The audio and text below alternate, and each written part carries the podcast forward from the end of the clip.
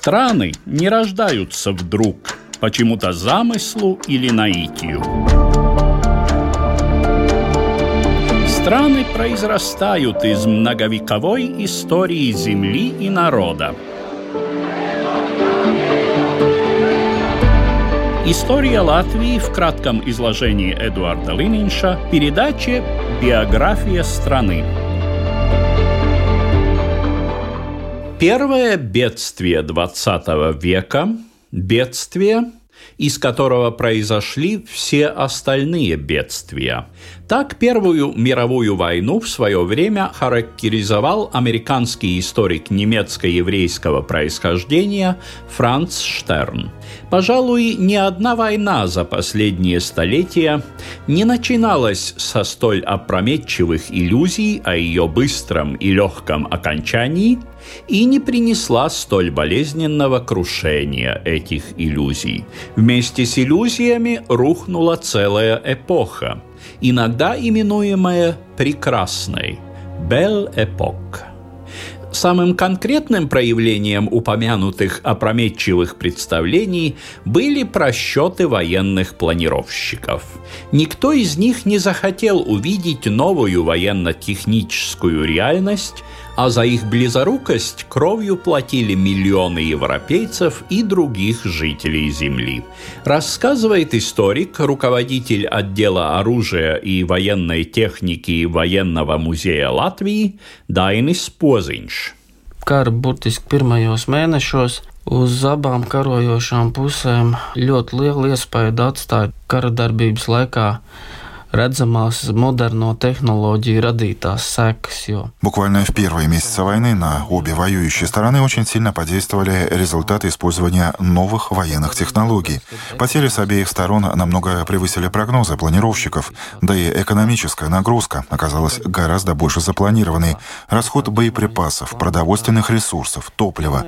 Одним из первых нововведений, оказавших большое влияние на ход боевых действий, является, конечно же, пулеметы. О них слышали все, кто интересуется Первой мировой войной. Однако другим и, на мой взгляд, более важным фактором была скорострельная полевая артиллерия. В оборонительно-наступательных боях решающую роль играла именно она, и самые большие потери были не от стрелкового оружия, а именно от артиллерии.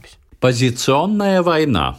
Изнурительное состязание ресурсов, чрезвычайно тяжелое, прежде всего психологически для всех ее участников, стало новой военной реальностью. Продолжает Дайнис Позинш. Šaujamieroču uguns efektivitāte arī piespiež meklēt risinājumus, kā pasargāt savus karavīrus. Kā... Эффективность огнестрельного оружия заставляет искать решения для защиты своих солдат. Одним из самых простых способов является рытье траншей и окопов. Массово начинает применяться заграждение из колючей проволоки, труднопреодолимого препятствия для пехоты. Линии траншей начинают дополнять блиндажами, огневыми точками долговременной обороны, которые артиллерии трудно трудно разрушить. При всем этом наборе технологий атакующему было крайне сложно занять такую позицию. Каждая атака была связана с чрезвычайно большими потерями живой силы. И в предыдущих войнах, в той же русско-японской войне, уже присутствовали элементы позиционной войны. Были отчетливо видны последствия применения как пулеметов, так и современной артиллерии. Но инициаторы Первой мировой войны проигнорировали этот опыт. У них была другая политическая и эмоциональная точка точка зрения, другая концепция. Цит концепции. Конечно, и в тогдашней Европе хватало тех, кто ратовал за сохранение мира, однако их голоса тонули в волне ура-патриотического угара, летом 1914 года захлестнувшей страны Старого Света. Подверженным этому порыву оказался и латышский народ, выходивший на стихийные проправительственные демонстрации и с готовностью отправлявший своих сыновей в ряды царской армии. Наибольшее количество медалей за успешно проведенную мобилизацию было присвоено представителям волосных управ именно в латышских землях. Это может показаться удивительным, имея в виду весьма холодные отношения между рождавшейся латышской нацией и царским режимом после кровавого подавления революции в 1906 году. Решающую роль в настроении латышей в начале мировой войны сыграла идентификация Германской империи, противника России, и балтийской немецкой элиты, в которой латыши видели своего векового угнетателя. Большинство призванных из латышских земель попали в ряды российской первой армии, которая в августе 1914 года с востока вторглась в Пруссию. Поначалу немцы, главные силы которых были сконцентрированы на Западном фронте против Франции и Великобритании, отступали перед численным перевесом. Громкие протесты прусской знати вынудили германское командование перебросить часть сил с запада, и во второй половине августа был нанесен контрудар – Вторая русская армия на юге Пруссии была частично уничтожена. Первой армии удалось избежать окружения и отойти.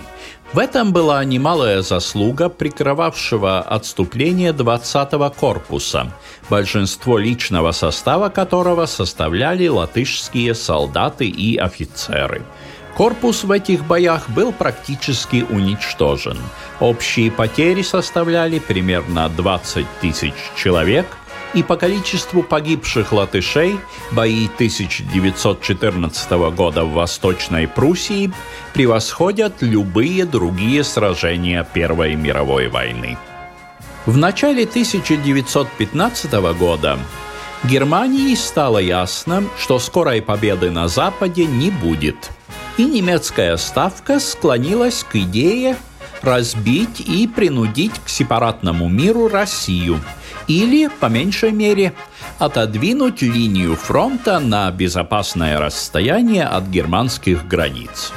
Программу «Максимум» выполнить на тот момент не удалось, Российская империя устояла, однако немецким и австро-венгерским войскам действительно удалось выбить русских из Галиции, захваченной в начале войны у Австро-Венгрии, а также из Польши, Литвы и из Курлянской губернии, рассказывает историк Дайнис Позинч. 1915. gada vasarā Krievijas armija piedzīvo vienu no savām lielākajām sakāvēm. Летом 1915 года русская армия потерпела одно из самых крупных поражений. Это отступление имело довольно тяжелые последствия для морального духа войск, и Россия фактически не оправилась от этих неудач. Весеннее-летнее отступление 1915 года серьезно подорвало доверие населения России к монархии и, по существу, положило начало тому большому политическому кризису, который настиг Российскую империю двумя годами позже. В сентябре 1915 года обязанности главнокомандующего армии на себя принял сам царь Николай II, и таким образом все последующие неудачи русской армии связывались с именем царя и его семьи, несмотря на то, что российская промышленность восстановилась и переориентировала производство, снабжение армии улучшилось, и также союзники на Западном фронте действовали эффективно, в целом общество осталось в достаточно сложном психологическом и экономическом состоянии. 1915 год это как раз та линия водораздела, которая фактически ломает хребет экономики и политической системы России.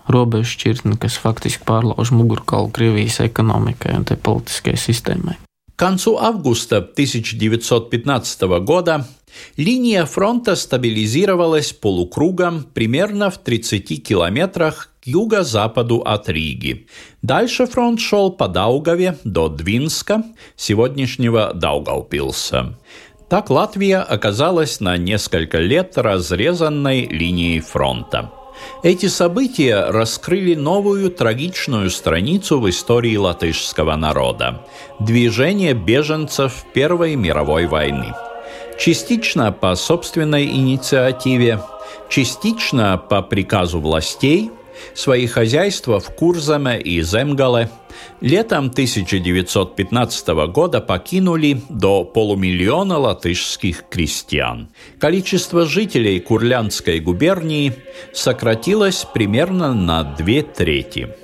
Из Риги были эвакуированы промышленные предприятия, также многие учебные заведения и учреждения. За ними последовало больше половины тогдашних рижан. Латышские беженцы были разбросаны по всей территории огромной империи, вплоть до Харбина в Китае.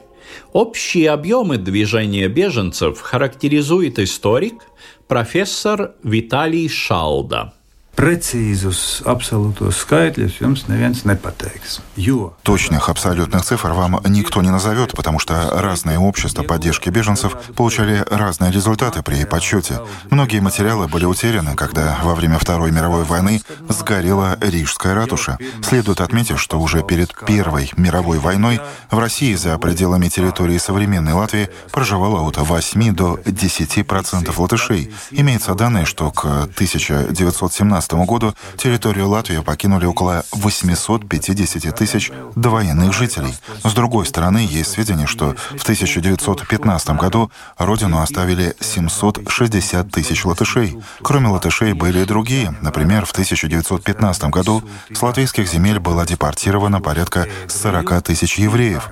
От 120 до 140 тысяч жителей Латвии были призваны в армию. Вопрос, куда причислять рабочих эвакуированных латвийских фабрик. Некоторых эвакуировали вместе с заводами, но и они, по существу, были беженцы. Некоторых рабочих владельцы заводов не брали с собой, надеясь найти рабочую силу в глубинке России. И эти рабочие часто сами уезжали на поиски работы. По оценкам, в Россию различными путями переехали около 250 тысяч латвийских рабочих и членов их семей. Общее количество латышей, покинувших пределы территории Латвии, могло превышать миллион человек. Это около 40% 10% от тогдашней численности латышей.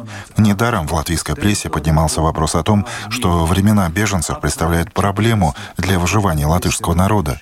Nevelti latviešu presē pacēla jautājumu, ka šie bēgļu laiki rada problēmu par latviešu tautas izdzīvošanu. Профессор Шалда полагает, что в Латвию не вернулось больше половины беженцев, то есть примерно от 300 до 400 тысяч. Именно потери Первой мировой и Российской гражданской войны были первопричиной того, что в начале 21 века латышская нация в численном отношении уступает показателям перед Первой мировой войной. В суматохе неудачной войны судьба беженцев поначалу оставалась без внимания властей. Однако активизация общественности заставляла реагировать. Продолжает Виталий Шалда. Krievijas varas iestādes redz, ka pašplūsmā nedrīkst atstāt šo, tad Российские власти видят, что это нельзя оставлять на самотек, и, наконец, начинают что-то делать. Главное, выделяет средства. Хочу подчеркнуть такой момент. Во время другой, Второй мировой войны никому не было дела до тех жителей Латвии, которые следовали за отступающими советскими войсками на советскую землю. Никаких пособий им не давали. Царская Россия не была идеальной страной, но в ней было общественное давление на власть, функционировала Государственная Дума, существовали настоящие общественные общественной организации. До падения царизма в феврале 1917 года правительство через различные организации распределило латышским беженцам около 25 миллионов рублей. Беженцев поддерживали не какие-то благотворительные организации, а именно правительство. Правда, не все бежавшие имели право на содержание, в основном только зарегистрированные как нетрудоспособные. Матери не получали пособия на каждого ребенка, а только одну сумму как матери и еще немного за первого ребенка ребенка. Словом, трудности были большие, но поддержка все же была. Atbalsts bija. Latviešu pirmkārt pilsoniskās organizācijas radīja dažādas bēgļu apgādes, bēgļu palīdzības komitejas. Гражданские организации создавали различные комитеты по обеспечению и помощи беженцев. В августе 1915 года состоялся съезд обеспечения беженцев. Был создан Латвийский центральный комитет, и в конце 1916 года все дело снабжения беженцев было сконцентрировано в руках этого комитета. В аппарате комитета работали более двух тысяч человек. Это интеллигенция, которая в то время не могла особо развить политическую активность, но вела общественную деятельность. Возглавляет Центральный комитет по снабжению беженцев Виллис Олафс.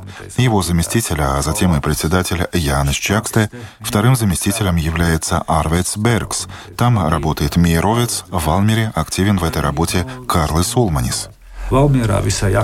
Kārlis Ulmanis. Однако движение беженцев стало не единственным порождением лета 1915 года, имевшим ключевую роль в истории Латвии. В начале апреля, когда авангардные части германской армии впервые подошли к Елгове, их здесь остановили батальоны ополчения, состоявшие в основном из латышей. Представление о латышах как о стойких и умелых войнах, возникшее в первый год мировой войны, легло в основу идеи о создании батальонов латышских стрелков. Биография страны История Латвии в кратком изложении Эдуарда Лининша – по субботам в 15.05.